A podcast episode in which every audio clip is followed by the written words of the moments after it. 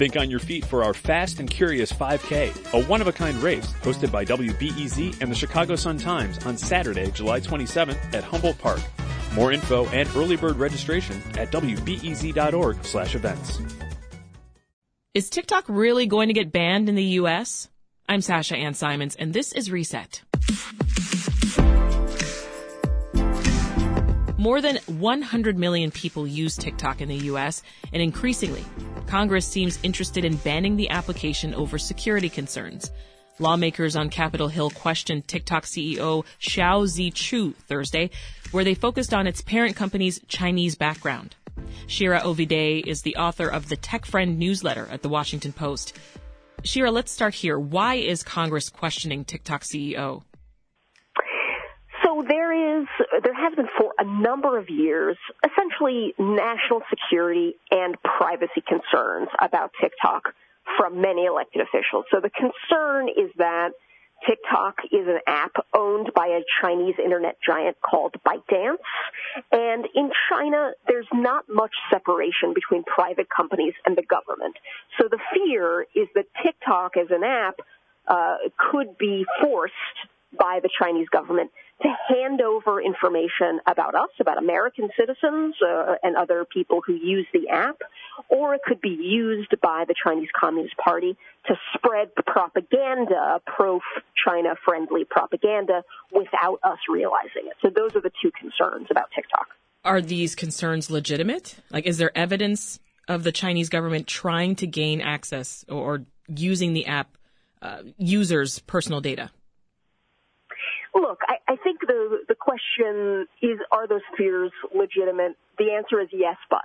Mm. So for sure, I think there are almost everybody that I speak to who understands technology and understands the uh, geopolitics and the way the Chinese government operates says that yes, there is a risk that any technology um, controlled by a company based in China, there is a possibility that they could be forced to hand over data or do other things that uh, are essentially the bidding of the Chinese government.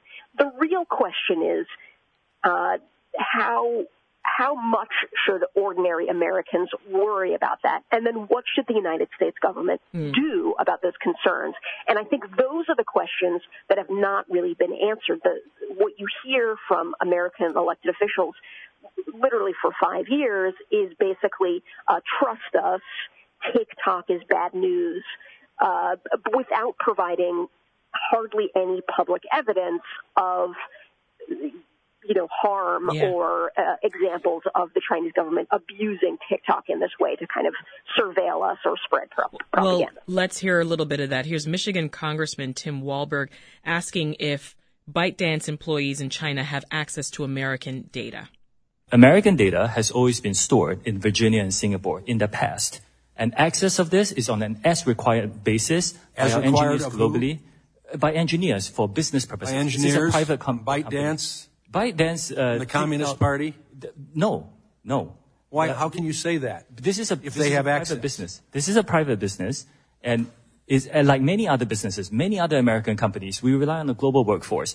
So the global workforce that includes ByteDance, which is connected directly to the Chinese Communist Party. That is a characterization that we d- disagree with. So you hear him there grilling the uh, CEO. What's the congressman getting at, Shira? Yeah, I mean, he's getting at two things. One is a lack of trust. So I think the fundamental problem, and, and the TikTok CEO brought it up a couple of times in that hearing uh, last week, was TikTok is being asked to prove a negative, right?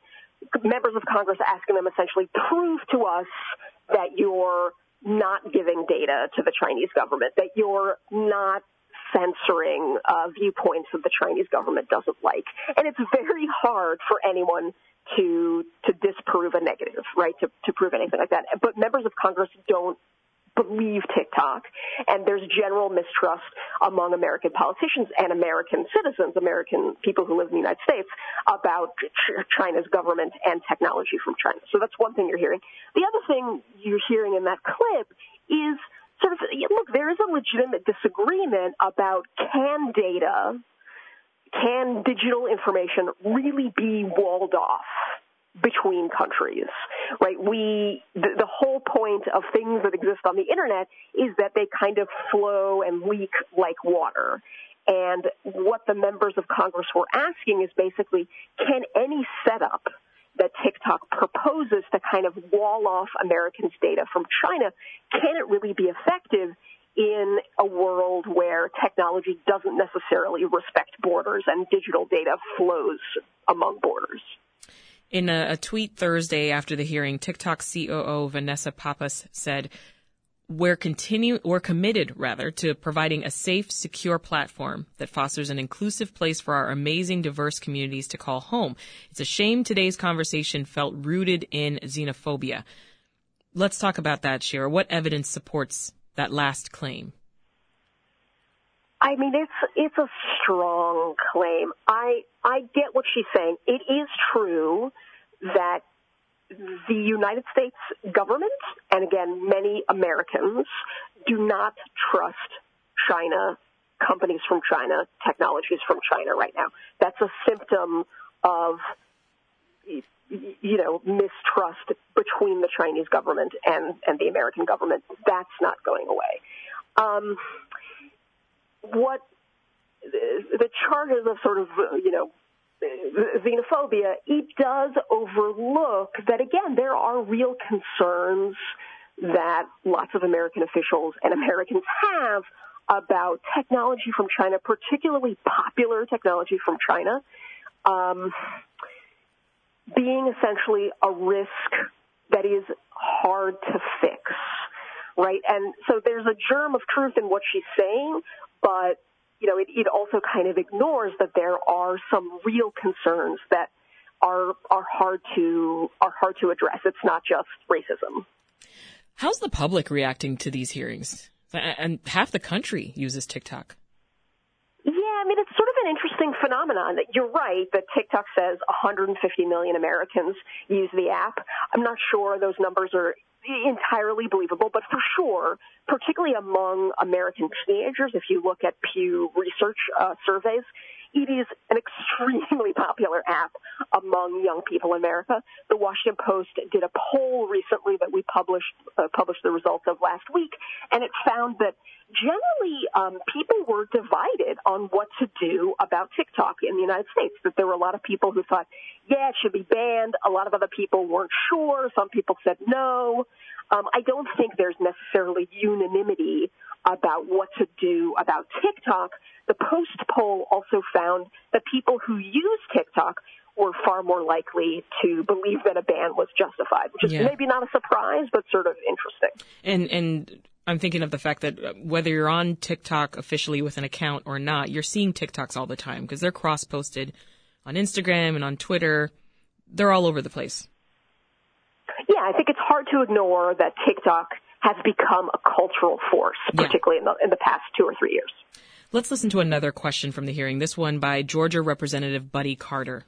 Can you tell me right now, can you say with 100% certainty that TikTok does not use the phone's camera to determine whether the content that elicits a pupil dilation should be amplified by the algorithm? Can you tell me that? We do not collect body, face, or voice data to identify our users. We do not. The, the, the only fa- you, you, don't? The, no. The only face data that you get, that we collect, is when you use the filters to have, say, sunglasses on your face, we need to know where your eyes are. And Why do you need it, to know what the eyes are if you're not seeing if they're dilated? And, and that data is stored on your local device and deleted after use if you use it for facial. Again, we do not collect body, face, or voice data to identify our users. Shira, did, did members of the committee prepare for this hearing? Like, what would their preparation look like? Because some of these questions. I mean, certainly. So, yeah, that I think that question was very. That question in particular was strange. But I will say this: I, I have been I've been covering technology for 15 years. Okay. Um, and in that period, there has been growing concern, some for legitimate reasons, some for not, about all apps, right, and the amount of information that they collect about us. There's a persistent belief, which is, as far as we know, not true, that Facebook and companies like Facebook they listen to what we're saying through the microphone in our smartphones, right? Again, there's no evidence that that's true, but I understand why people believe that. And so you heard kind of a, an echo of that kind of fear in the question about, uh, you know, collecting information on our faces. The reality is that yes, apps on our phone collect huge amounts of information about us, intimate information about us, like everywhere we go with our phones. Information that like stalkers would love to have, right? Uh, the, the kind of information that we would never give to another human being, but that we've allowed, we and our elected officials have allowed to happen because of bad policy. So I think that's what you're hearing in those kinds of concerns is just this recognition that we as a again as a matter of policy and as a matter of individual choice we have gotten to the point where we feel like we have no personal control over what happens to information about yeah. our bodies ourselves and where we go in the world here's one more question by georgia representative buddy carter we rely on age gating as our key age assurance age gating which is when you ask the user what age they are we have also developed some tools where we look at their public profile um, to go through the videos that they post to see whether. Well, that's creepy. Tell me more about that. It's public. So if you post a video that's, you choose that video to go public, that's how you get people to see your video. We look at those to see if you, it matches up the age that you talked about. Now, this is a real challenge for our industry because privacy versus age assurance is a really big problem. Look, look, you keep talking about the industry. We're talking about TikTok here. So the CEO of TikTok repeated the point that this this is a challenge across the industry, but the committee members they don't seem to be listening. Is that true? Is, is it fair to disregard you know industry-wide issues and berate TikTok for something that American companies are already doing? No. I mean, look, the TikTok CEO is right that one of our challenges is we don't want young people to use young people are not permitted to use apps like TikTok if they're under 13. We know that kids do, right?